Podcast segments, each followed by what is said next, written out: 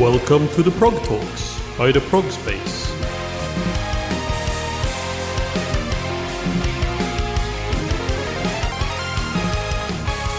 Welcome to the Prog Talks, an interview series by the Prog Space where we will be talking to musicians in all corners of the progressive music scene.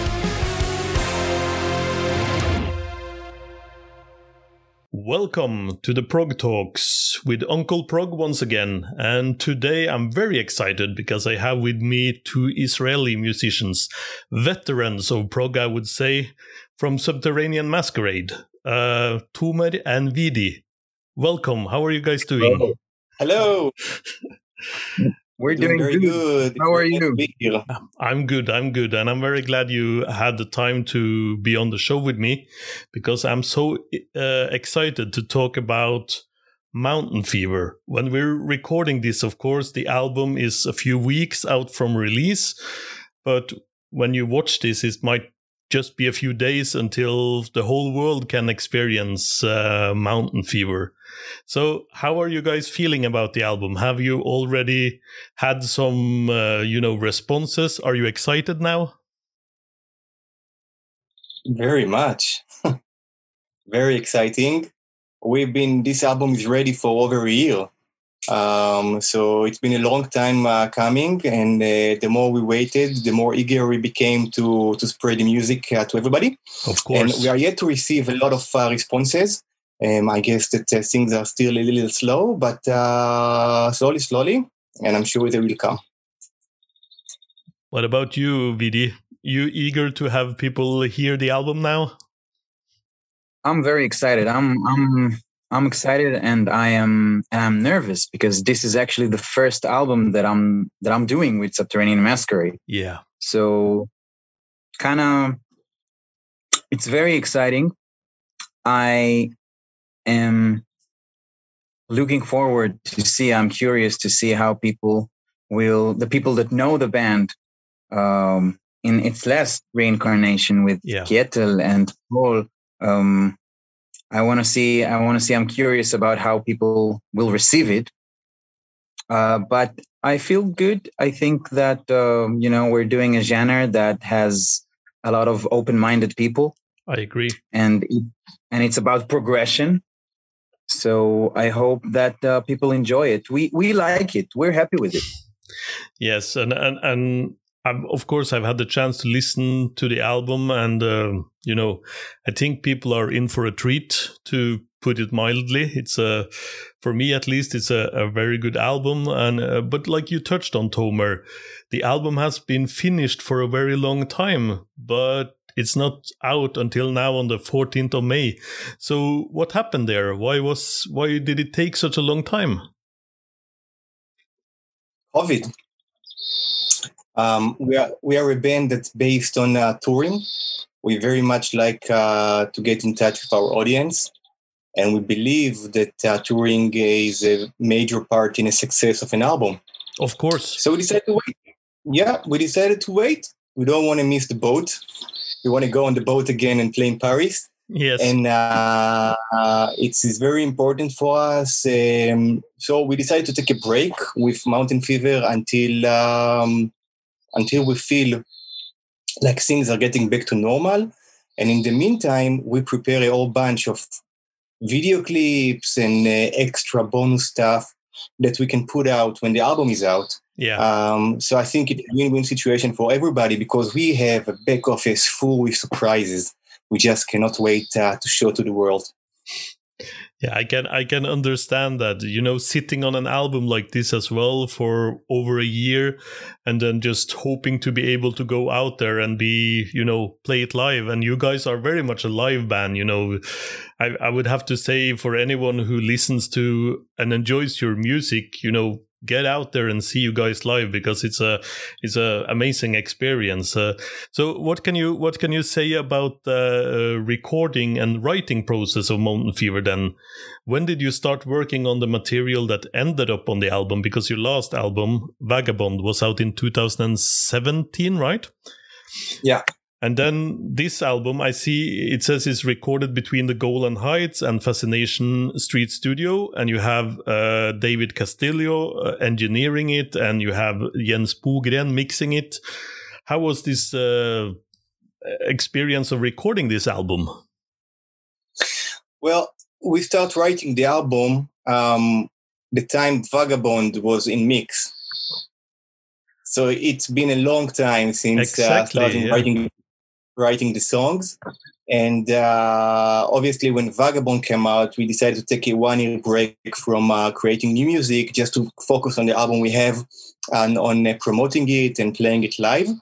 And eventually, about uh, I think it was two years ago, uh, we decided we want to go and uh, start recording the album. And we flew to Sweden to Fascination Streets and had um, a week with David Castillo doing the drums, with Matan Shmueli playing the drums and uh, it was a great experience because he is just a master and he get the, the best drum sound i ever ever heard. And um, once we had the drums we start recording uh, more of the other instruments in our own studios. Yeah. every one of us have a studio and uh, we can our own studio and whatever and what we cannot in um, just other studios in Israel. So eventually we recorded in maybe like 10 different locations. I see, I see. Well, it's it's interesting to me because this album even though your your older albums I enjoy very much, this album sounds amazing. Especially the drums and the bass is really really amazing on this this album. So how did you you know this experience of recording in sweden then was it did you feel like it was on another level? Oh yeah. It's definitely taking everything on another level. As you can hear yourself this album sounds better than any of our other albums um, because firstly we are get more mature as musicians and producers. But jens jens and, and david and Fascination Street and everybody working there, they're just at the top of the game. Yeah. And we, we wanted to go for a record studio that make a top-notch, a high-profile albums for a high-profile band. We want to sound just like any other band that is playing big festivals. A, a easy decision, like a very easy decision, and you, you can see they did very good thing for our music. Yeah, absolutely, absolutely. And uh, I wanted to to talk a little bit about you know the album, the lyrical concepts, or maybe the theme and whatever. And I, I believe Uvidi is the one who writes uh, written a lot of the lyrics for this album, right? So yeah, I, with, I lyrics, yeah, yeah. So with Vagabond, it felt like it was all about travel, about touring, about a journey with this album it feels like it's more what can i say if if there's any journey it's more inward spiritual than on mm-hmm. vagabond mm-hmm. and also um how how does this album does it have an overarching theme or a concept or how did you approach writing for a mountain fever well what happened was that uh, tomer came with the title tomer told us listen guys this album sounds like a mountain fever because mm. Tomer wrote the music in the Golan Heights on what was used to be a volcanic mountain, a volcano, and it's now it's it's numb. And Tomer sat there the entire uh, winter, um, not being able to travel the way. Usually, Tomer travels to India and to the US and wherever he's going when he wrote the the the albums in the back catalog and this was written in israel on a mountain. Yeah. And when Tomer told me I, am a big I'm a big fan of the music before I joined the band, and I really enjoyed and I could really relate to all the ideas about about traveling and about being a nomad and about um, longing and yearning for something that is out there. Yes, but but this thing that is out there, there's always a dialogue in Subterranean Masquerade's lyrics about what's in. And this time, because it was written in our homes, I felt that the right thing to do is to look on a different aspect of, of the journey. And a lot of it was about a person that is unable to move or to travel, but he's he's still forced to long for something because yes. longing is, is an inner force. So the main themes were about being in exile while you're still home. And this was about a spiritual journey, but it also was a lot about identity and about where we come from and about and i wanted to take a look on the journey that my grandparents took to get here and ask the question whether this sort of behavior still exists within me. Mm. So there was not like, you know, a pure concept that we were going for, but it was, I was trying to look at the idea of exile and the idea of identity in different each song represents a different part a different aspect of like you said of what we're looking inwards. But it yeah. could be love it could be family it could be roots it could be fame it could be any of these things. And i think this is what makes the this what makes the the the album a little bit spiritual because because of that. Yes i i, I agree with that. And and i feel like this is uh you know just the the title mountain fever it sort of screams out to you. So so and you said that it was you tomer who came up with the the name for the album.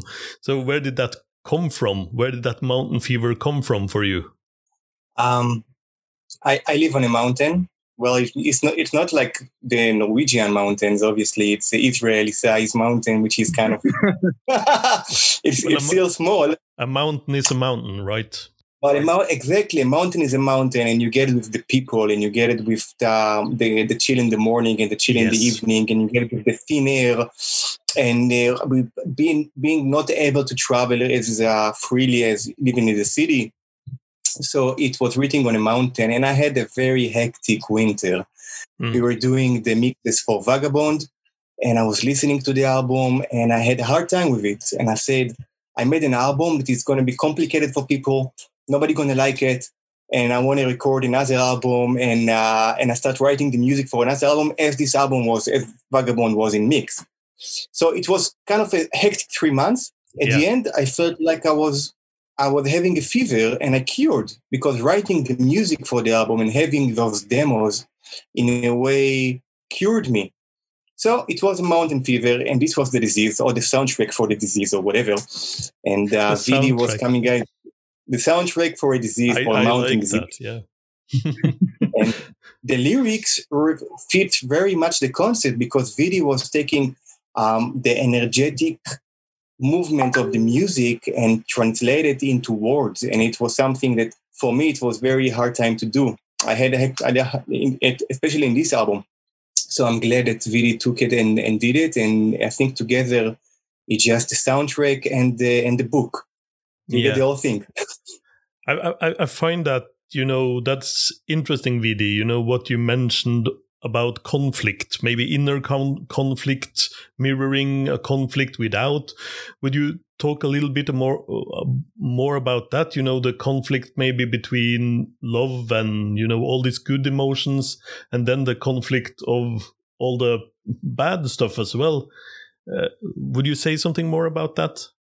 Well, um, I've been I've been living for a very long time um, outside of Israel until the end of 2017 when I visited Israel and Tomer contacted me and and I this is the relationship of Subterranean Masquerade. Um, this is how it started.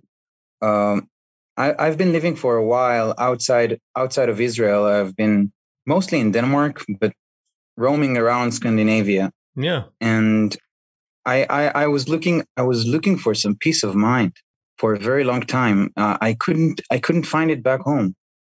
Now looking back at it, and and I had my bands and I had my tours, but I I really felt that um, I cannot sit still. Yeah, that I cannot sit still, and that I that that there's something that something's wrong. And I realized, you know, during the years going there, going to Scandinavia and coming back I realized there were a lot of inner conflicts that were triggered by the place that I'm that I am a part of, that my my home. And I was looking for a different rhythm. And when I got when I got to Scandinavia, I actually started to um, discover myself and realize what I want and what are the out outer voices that became my inner voices. And I and I wasn't sure why I'm doing the stuff that I'm doing. Why is it that I want to perform so much? Why is it that I become sad when I'm back home? Plus, we had this thing here that um, my family was not very much approving of me leaving because of, because of the fear of me not getting back. And this is something that my, my again my grandparents just brought in when they came from Poland and Romania. So there was a little bit uh, there was a sense of guilt with the people that didn't understand why I'm leaving. And I think a lot of it came like out in this album because yeah. it was about how come is it that I feel guilty that I need to move forward? And I couldn't always differ between is it guilt because of my morals and my standard or is it guilt because someone else made me guilty? Yeah. Um and it comes in a lot of other ex- aspects but i think in the album there's a lot of of this thing that love and guilt are two things that bind you to a place. Yeah. Um I, I, it I can be a relationship it can be a country. I think that's very very interesting. And also i wonder you know, uh, you talked about traveling through Scandinavia, living in Scandinavia, and of course, I'm sure you you uh, and also you, Tomer, through your previous vocalist Kjetil, right? Being exposed to uh, the progressive or metal music tradition of Scandinavia, with you know all the Viking and all the you know that part of, of the music in black metal and whatever. And it feels very much to me like Subterranean Masquerade is like a Middle Eastern or Israeli um, answer to this, where your music is sort of drawn from your own background, your own eh, influences, the history of the, you know, the the area, the nation, the music, the art, and it's fascinating to me. How how would you respond to that? I will answer a little bit, and I think Vidi will answer the rest because he came up with the lyrics. But yes, Subterranean Masquerade is is is is who we are. I mean, eventually it will be kind of dumb if I write lyrics about uh, fjords and Vikings and uh, or I write I write music that is um, sucking the the culture from who we are, the, yes. the music we listen in, in the radio. Um, so in every album we do, we have a prayer uh, that is uh, in a synagogue, and in this either on the Shabbat, which is the weekend, or uh, Yom Kippur, which is one of those uh, more sacred uh, Jewish holidays. So we got music that is uh, rooted in religion, yeah. and in culture, and, and and tradition, and old tradition, not new tradition. And this is just who we are. So I guess yeah, um, this is what it is. Yeah. And Vidi can tell you because he write the, the, some of the lyrics has a biblical um, aspect to it. Yes, please. Vidi. Yeah. Um, well, I'm I'm too short to be a Viking. well, so and am I, I really, but I, I think you know I realized that when I was when I was a teenager, I really wanted to be a Viking. I listened to a lot of black metal, it, it, but it, it didn't. It just didn't work. The mirror told me um, no. The, the, the best you can be. Do you remember the movie uh, The Thirteen Warrior with oh, Antonio yeah, Banderas? Yeah, of course. Yeah. Okay. So I I watched this and I said, okay, I can't be a Viking, but, but can I be Antonio Banderas? no, he had a cooler sword. He had yeah, a cooler he sword. He did have that. Yeah. And, uh, yeah. and he was a smart so, guy you know, in that movie. Smarter than the, smart yeah, guy. he was the smart guy in the group for sure. I love I love this movie. I love this movie. Uh, I, I I grew up with this movie, but I think that the, the point that I'm trying to say is that um, what I loved, what I love about Scandinavian metal, and especially with Norwegian metal, is that once you press play, you know where it's from. Mm. There's this impressionistic thing that is going on. The landscape is there, the cold is there, the wind, yeah. everything is there. And, and this is wonderful. And I think that in a way, in a sense, that's what we are trying to do. Yeah. We want you to press play and come over to our house. Exactly. You know? Yeah, I, I think I, I, think that's very um, right. It's very true what you're saying, because some bands or some, you know, like you mentioned, the Norwegian bands have that thing where you get transported into there you have like some uh, canterbury bands from the england where when you listen to them suddenly you're in the english countryside and when you listen to your albums suddenly you feel like you're part of the middle east or you're part of israel you can taste the hummus Yes, you can. you can taste the hummus, but yeah, it's it's it's lovely like that. Yeah, but but uh, to to move uh, along a little bit, you know, uh, you guys have been on different labels since you started out. The first EP and album was uh, the End Records, and then there was, was Taklit Music and uh, ViciSolum, right? Um, for the Great Bazaar and Vagabond, and now you're releasing your first album with the Sensory. So how did that happen? It's a funny story. Um, the End Records, it's a record label I used to work at. Um, I did, yeah, oh, I did many years working in. Uh, yeah, I used to live in the states, um, in in California, and then we moved to Utah, and then eventually to Brooklyn. Uh, but I used to work for the End Records, and uh, and this is this is this is big, this is probably the reason why the first EP and an album was released on of the course, End Records because it was easy for me. Makes sense. Yeah, yeah, and it was a good label too. We had uh, Green Carnation, Light of Day, Day of Darkness, and we had uh, all the first Agalloch albums and the November's Doom. And yeah, you yeah. can see how, how I got to, to, talk with, with Kjetil and how I got to talk with, with Paul Kuhr because we were on the same label. Yeah, I own, I, I, I, own very many of those albums from the end. So that's very interesting okay. to me that you were part of that. Yeah. I, I worked there uh, since 2000 to 2005 and and then I took a big break from music and uh, blah blah blah blah blah. When we came back to make music and I recorded the Great Bazaar, I released it on Taklit Music, which is my label, just oh, because nobody wanted to release. Huh? Mm. So it yeah, was more was or less a self-released album then, in a way. That uh, yeah, it, it was def- it was a self-released album. I remember sending out uh, promos to all the labels, and I got no reply from anybody. So okay, I'm just going to put it out. And uh, after this album, and we signed with uh, management companies, then we got a deal with uh, ViciSolum, which is yes. a great label from Sweden, which released Vagabond. And um, what I didn't mention is that when I used to work in the States, uh, one of my biggest competitors was the Laser's Edge which is Ken Golden.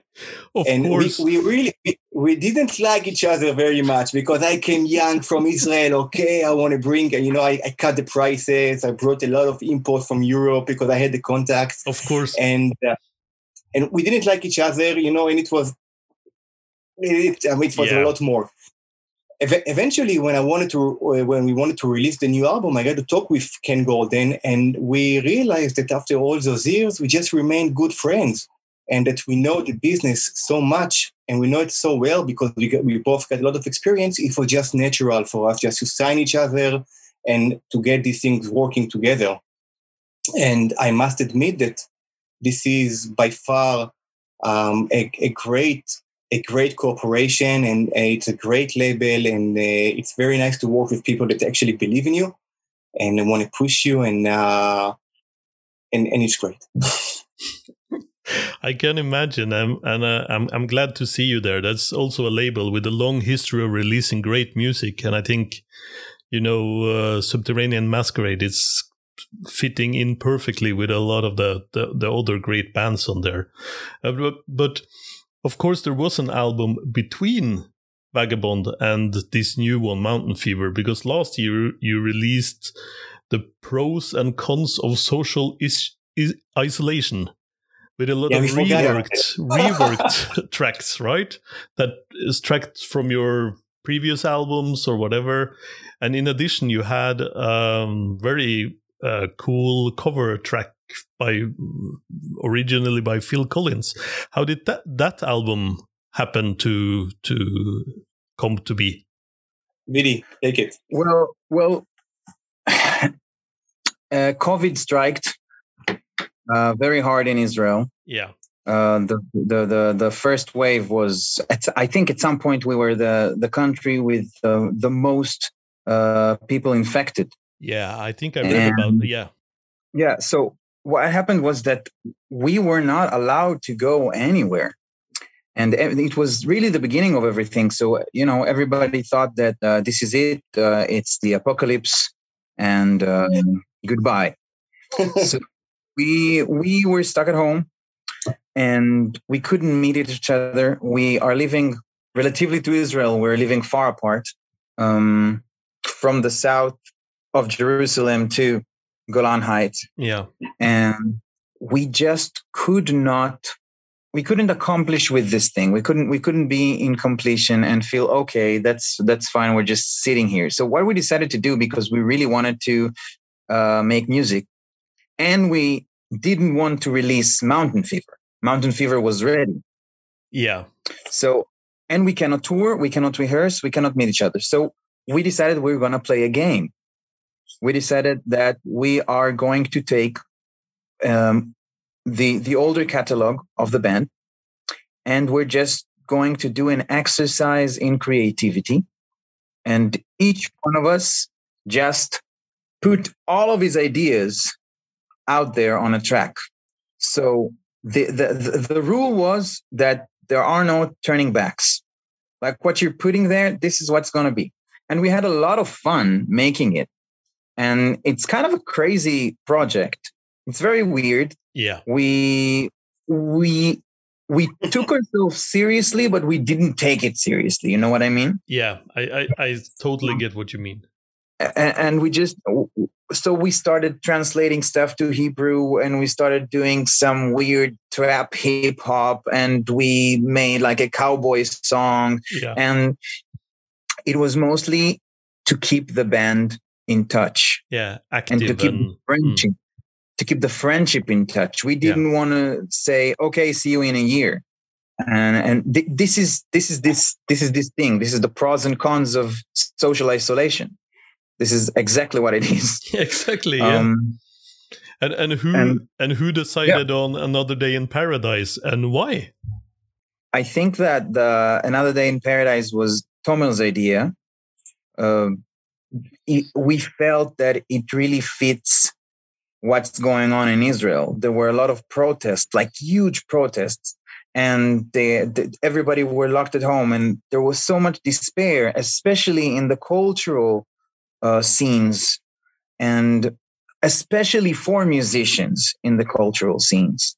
So Tomer came up with the idea, and then I thought, you know, this can be really, really cool if we're gonna call all of our friends from Israel that they are stuck as well, Yeah, and we're gonna ask them if they can sing a line or two.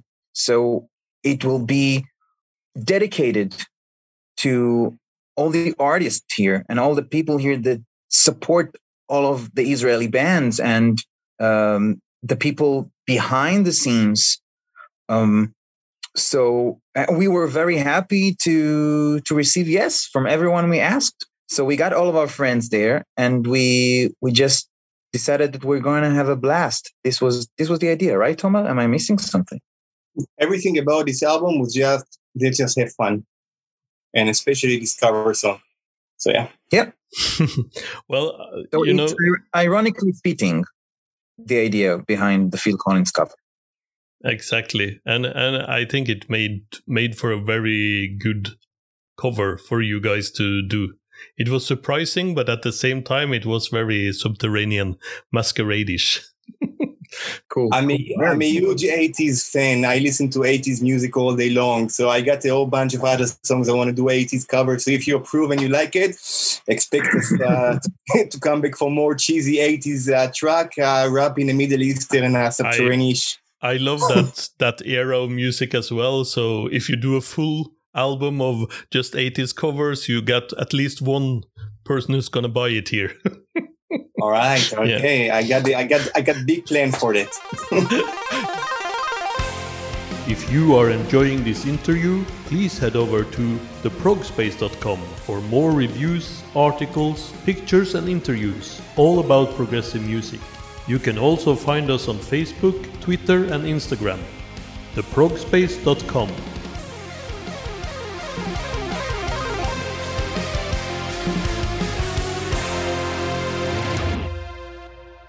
the band previously has for most of the time has had two vocalists. You know, for Vagabond you had Kjetil doing the clean vocals, and then you you had Paul and Eliran doing the growls or the the more harsh vocals.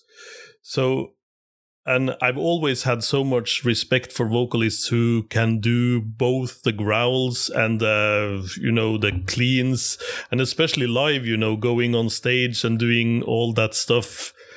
So I'm wondering, Vidi, what are the particular challenges with doing that live on stage, and do you have to take special care of yourself during a tour or something when you're performing these kind of different styles of, of vocalization? First of all, I rest a lot in between. I sleep a lot. Yeah. Uh, to make sure that I restore myself, and I'm trying to eat the best I can. Yeah. So people are not going to have uh, from me like crazy uh, tour stories about um, alcohol or or or chicks or stuff like that because I'm really nerdy about it. I really I really care that the show will be the best that it can be, and uh, I'm trying to rest uh, the best as I can. it, it was always that way when since I was since I was a kid in bands that that I would that I would go and do both yeah. Um, when I when I was when I was thirteen or twelve, I think I was twelve. I got uh, Orphaned Land's uh, demo, "The Beloved's Cry." Oh. And and and that that was that was a game changer. I, I heard Metallica before, and I was very much into hip hop and um, and heavy metal, but I've never heard like the the death grunts thing. Yeah. And and it was just the first record that I've heard that you know, Kobi, the, the singer of Orphaned Land. Oh, Orphaned yeah. Yeah, was doing both. Yeah, I, I, I think that's you know that's also for me one of the early uh, examples of that, and also you know Dan Swanö, I believe you guys worked with him yeah, for one of the early albums, yeah. right? Uh, and, and the Great Bazaar. Yeah, exactly, and and and that's also one of the first early examples of a vocalist doing both the cleans and uh, growls. And you know, I've always enjoyed the albums of of uh, Subterranean Masquerade, but it adds a little extra to see you on stage performing both sides of it. So when you are on stage, stage, you know what what are the challenging parts of changing up between the cleans and the growls? Well, uh, I, practice a lot. So when we get there to the challenging parts, uh, it will be on automatic pilot. I see what I'm doing, of course. But the, I think I think that uh, the the energy shifts can be pretty strong. Yeah, and and you really want it to be authentic when it's happening and not just technical. So uh, I think that I'll, I'll say it that way. The, the, the, the, biggest challenge was that um, we have in the back catalog really wonderful singers and big shoes to fill. And yes. for, for me, at least, like I'm, I'm, I'm a fan of these guys and I'm a fan of the band. So I, I, I really want to respect what the people has been doing before and I think that to learn this energy and the energy shifts between why is this part clean and why is this part granted yeah. or screamed, like there should be a reason. Otherwise, there is no point. So I think that the main thing is not like a physical thing, but mostly uh, a psychological thing of realizing why is it there in the same play from the from the start. Yeah. Like why is the guitar playing a clean note now, and why is the guitar pressing distortion at that point? So it's all about the dynamics. Um, I think the hardest part was that I really want the live shows to be very vivid and to elevate everyone. Yes. So I don't want to be I don't want to be the guy that is standing there and is like, okay, now I'm doing this. Now I'm doing that. And I think that the movement with the body, the the the the, the aerobics uh, was the part that I had to challenge myself and the part that I actually need to rest because of because I'm climbing on stuff and I'm jumping on stuff. Yes. And at the same time, I'm shifting the techniques. Exactly. Um, but but as I said before, uh, the technique shifts is less of a critical thing at the moment because I, I, it's just from the age of 12 it's just what you hear. It's like a blues singer will hear blues all of his yeah. life. So um, does it answer your question? Yes it does it does uh, uh, uh, and uh, i find it very very interesting. So thank you for for being so you know expanding on that. And and uh, yeah, sure. you, and and you know uh, taking that idea and sort of uh, going out to the full music you know uh, it's the the music of subterranean masquerade has always been very eclectic and adve- adventurous. But this album seems to take that to a new level. You know there are some parts of this album like the beginning of diaspora my love which is almost like power balladish and then you have some you know gospel like parts on somewhere i sadly belong and the amazing brass section and uh, and uh, the saxophone solo on uh, is that on in, in inside right it's inward yeah, yeah. inward yeah inwards exactly. and then and then you have uh, this uh, track Mångata which is really you know almost like symphonic rock style and and all that uh, you know mixed in together but at the same time the album sounds like the most grounded album you've ever done how do you explain well, that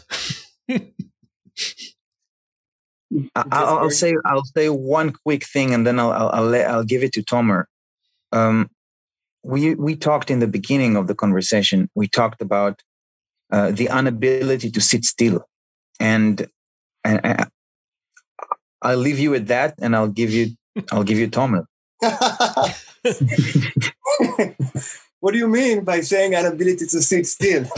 actually, actually, actually, we are all hyperactive in the band, and uh, we get to move a lot. And maybe this is the shifts between uh, growls and clean and prog and rock and 80s and everything. Yeah. Just that we listen to everything for you are not we are not the typical uh, metalheads uh, you know audience we listen to uh, we are experienced both as musicians and as a music listeners and uh, what we wanted is just to mix everything we like into our art because we have no agenda no. we don't want to make an album that sounds like something we don't care about the genre or even though we like to get good reviews and to see our audience liking us we obviously don't do it for the you know for becoming uh, rock stars. We do it because it's this is the cure for the mountain fever, and uh, and this is the soundtrack for the mountain fever. It's the yes. book, and this is a, a, spiritual journey and everything. And now on this album, we worked together, all of us.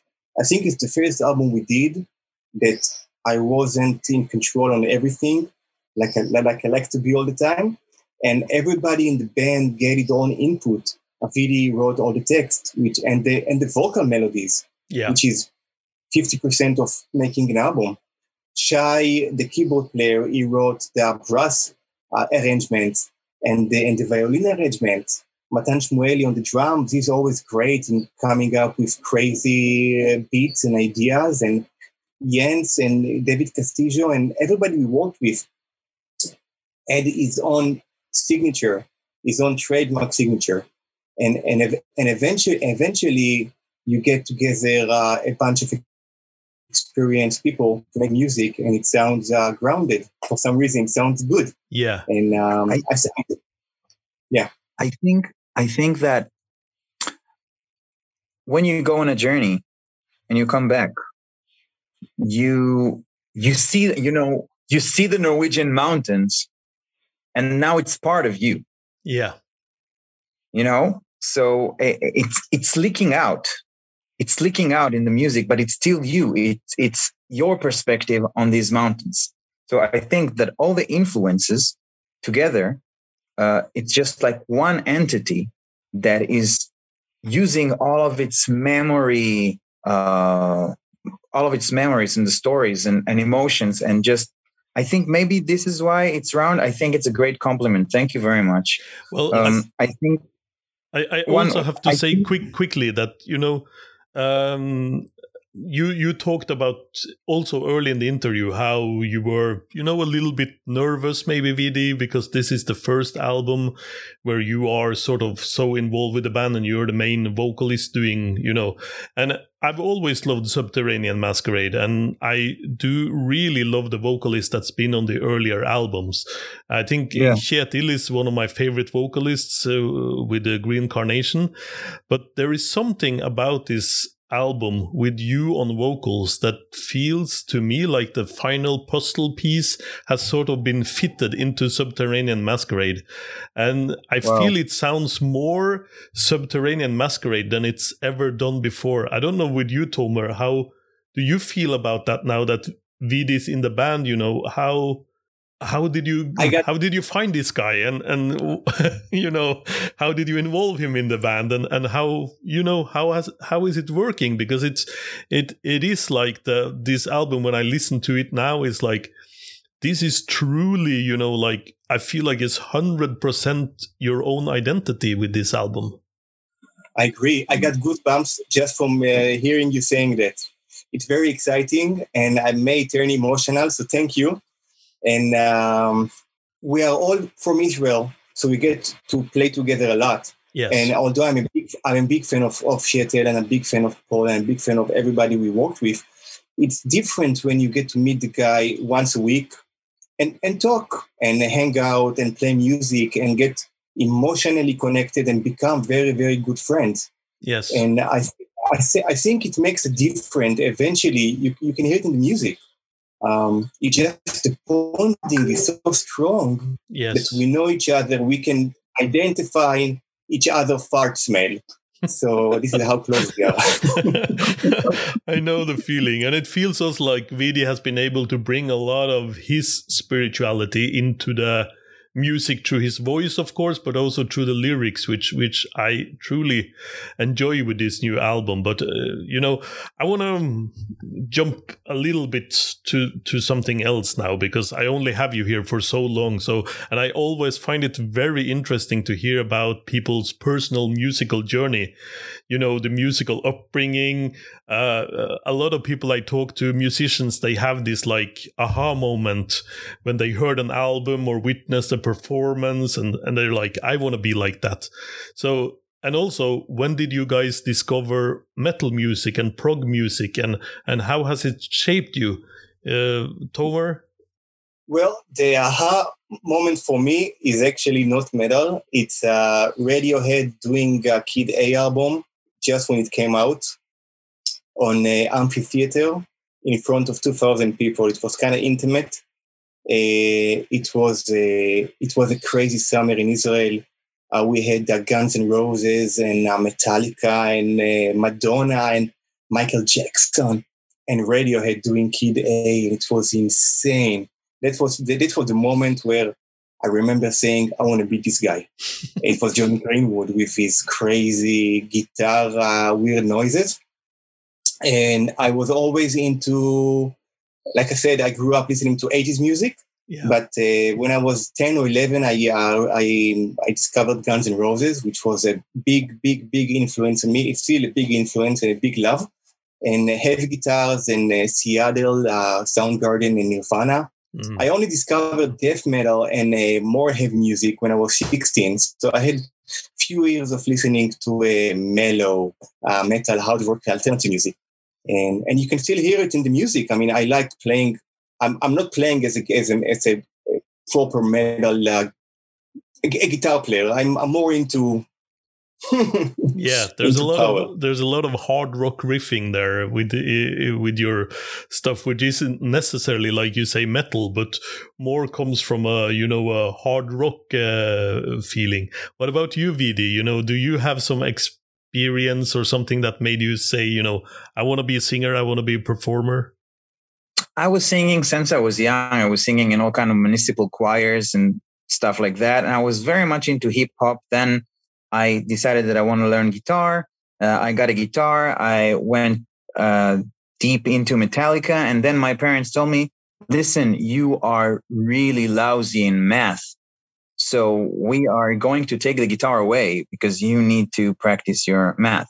So, um, so I just asked the microphone instead, and th- and then it all it, it all started. It made sense to me better than the guitar because I hated doing the scales. I hated it. Yeah. And uh, I, I, I wanted to be in bands, but I didn't have the instrument.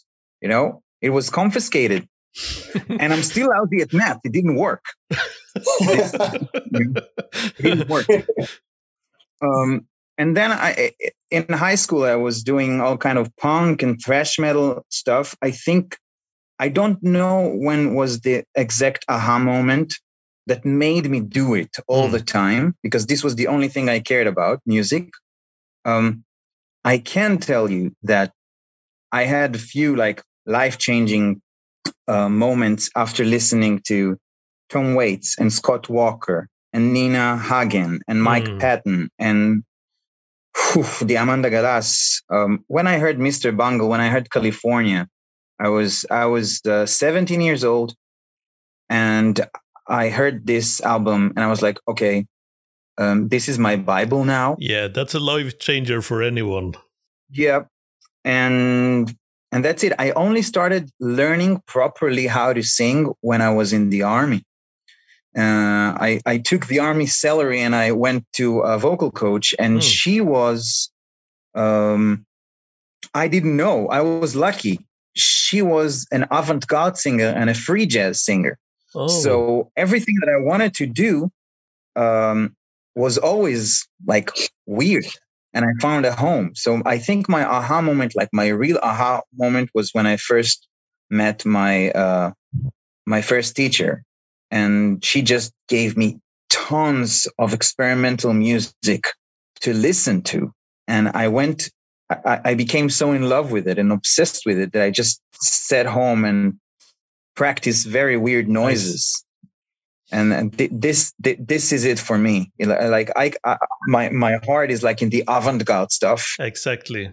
And and then I started enjoying kind of popish stuff, but it I I needed some hormones to to go down a little bit. Exactly in, to balance in, it in my body. Yeah. Um, and I think that this album that we're doing now, there there's a lot of pop yeah. melodies into it, but I cannot hide the fact that I am really into like the very weird things. Exactly, and that's what makes it so great. It's accessible, but at at the same time, it's complicated and challenging, and that's what what makes me love your music so much. You know, um, I want to ask you, you guys, a little bit more, um, you know, a general question about because I find the Israeli and Middle Eastern metal and prog scene uh, very interesting. You know, from the beginning, it seemed it was like orphan land and and you guys, and then over the i don't know last 10 years or maybe you know there's so many good bands that has appeared you know distorted harmony Ephrat Amaseffer Scardust solstice coil most recently i listened to this band storchi uh, with yeah. the daughter of yeah, um, yeah Yassi Susi uh, um, and and I have to say, you know, uh, what can you guys tell me about this local scene of yours? Is there places for bands that play this music to play live? Is there a community? Um, and also, is there other bands in Israel or like Middle Eastern bands that you want to shout out a bit or, or you know, tell tell our listeners about?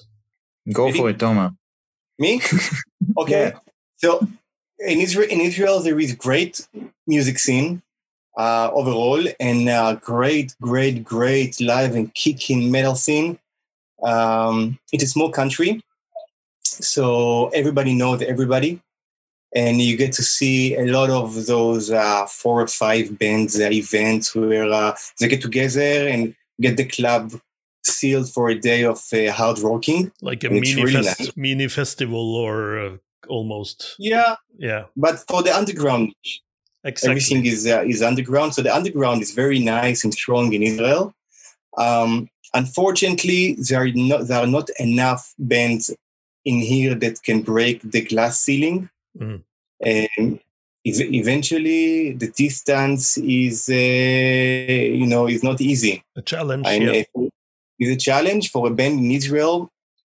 Sometimes it is not, uh, you know, you need to be open-minded a little bit just to to to say, okay, this is Israeli band. Let's listen to it. I like Israeli music. Uh, it's not uh, sitting guys in Norwegian music or uh, in British music or Swedish music. Israeli music, the Israeli scene is not uh, enough identified uh, to be a genre of its own.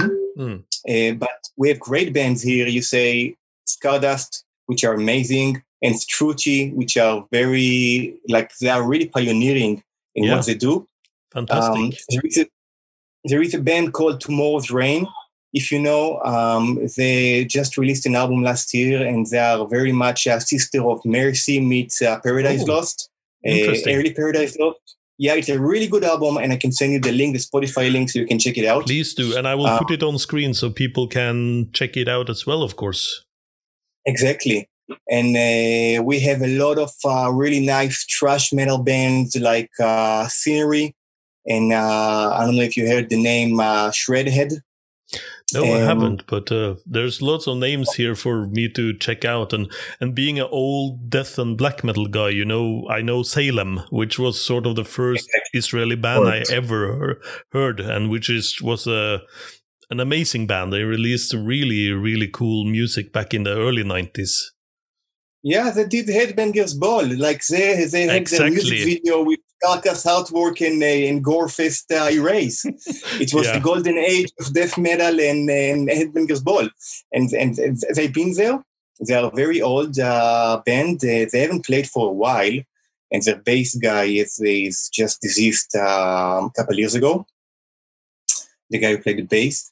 Um, but yeah, great scene. I will send you a few links, and uh, if you can recommend them to Please do. I will. I'll, I'll put put great. stuff on the on the screen here for for them to see. Well, finally, you know, we're coming up on on our 50 minutes and and uh, I, I want to um, uh, just quickly say you know you are you guys are a live band. You are uh, you know have such good energy live but now it's been you know the ongoing pandemic has been a challenge to you as well as so many other bands. So what plans do you have for mountain fever? Do you have any plans now at all to be able to bring it out there to play and since it's been uh, also since it's been finished for so long are you already writing new stuff for Of course.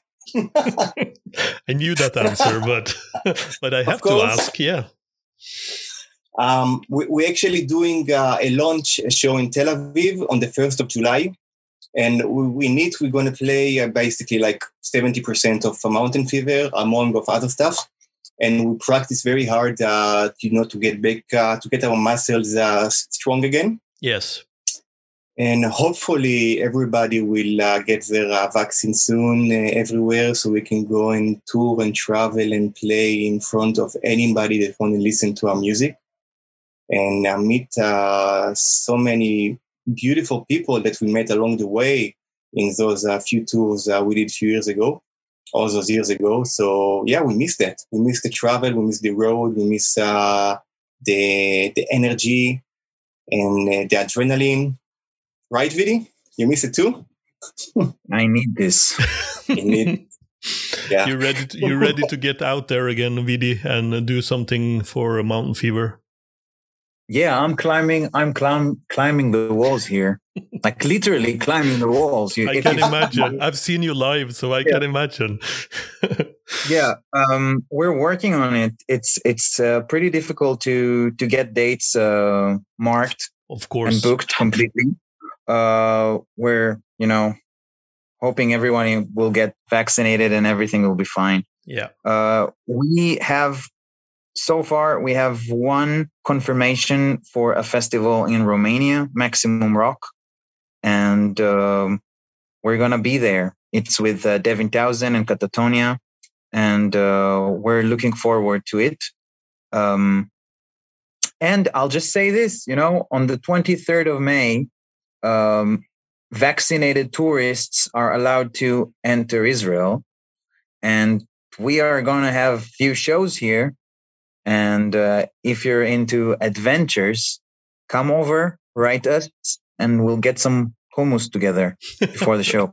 that sounds great. You know, um, we miss, we miss everyone. Yes. So we want to see everyone. And I think we people who who love Subterranean Masquerade, we miss you. So I want to say thank you so much for being on the Prog Talks with me, Tomer and Vidi, and good luck on the release of Mountain Fever. Um, for anyone watching, listening, you should check out their Bandcamp, their website, their Facebook and social media. Listen to the album, or even better, purchase the album and and really, you know, support the guys. See, beautiful vinyl, yeah. Also, yeah. thanks to you who are listening and watching the show. Uh, please like and subscribe as it helps us out at the Prog Space a lot. So until next time, stay safe and keep spreading that prog love. The Prog Talks, produced by the Prog Space. Main host Rune Belsvik Reinås. Produced by Rune Belsvik Reinås, Vanessa and Matthias Kirsch. All graphics and animations by Vanessa Kirsch. Intro theme by Giuseppe Negri. Outro theme by Zach Munowitz. This was the Prog Talks by the Prog Space. See you in a week.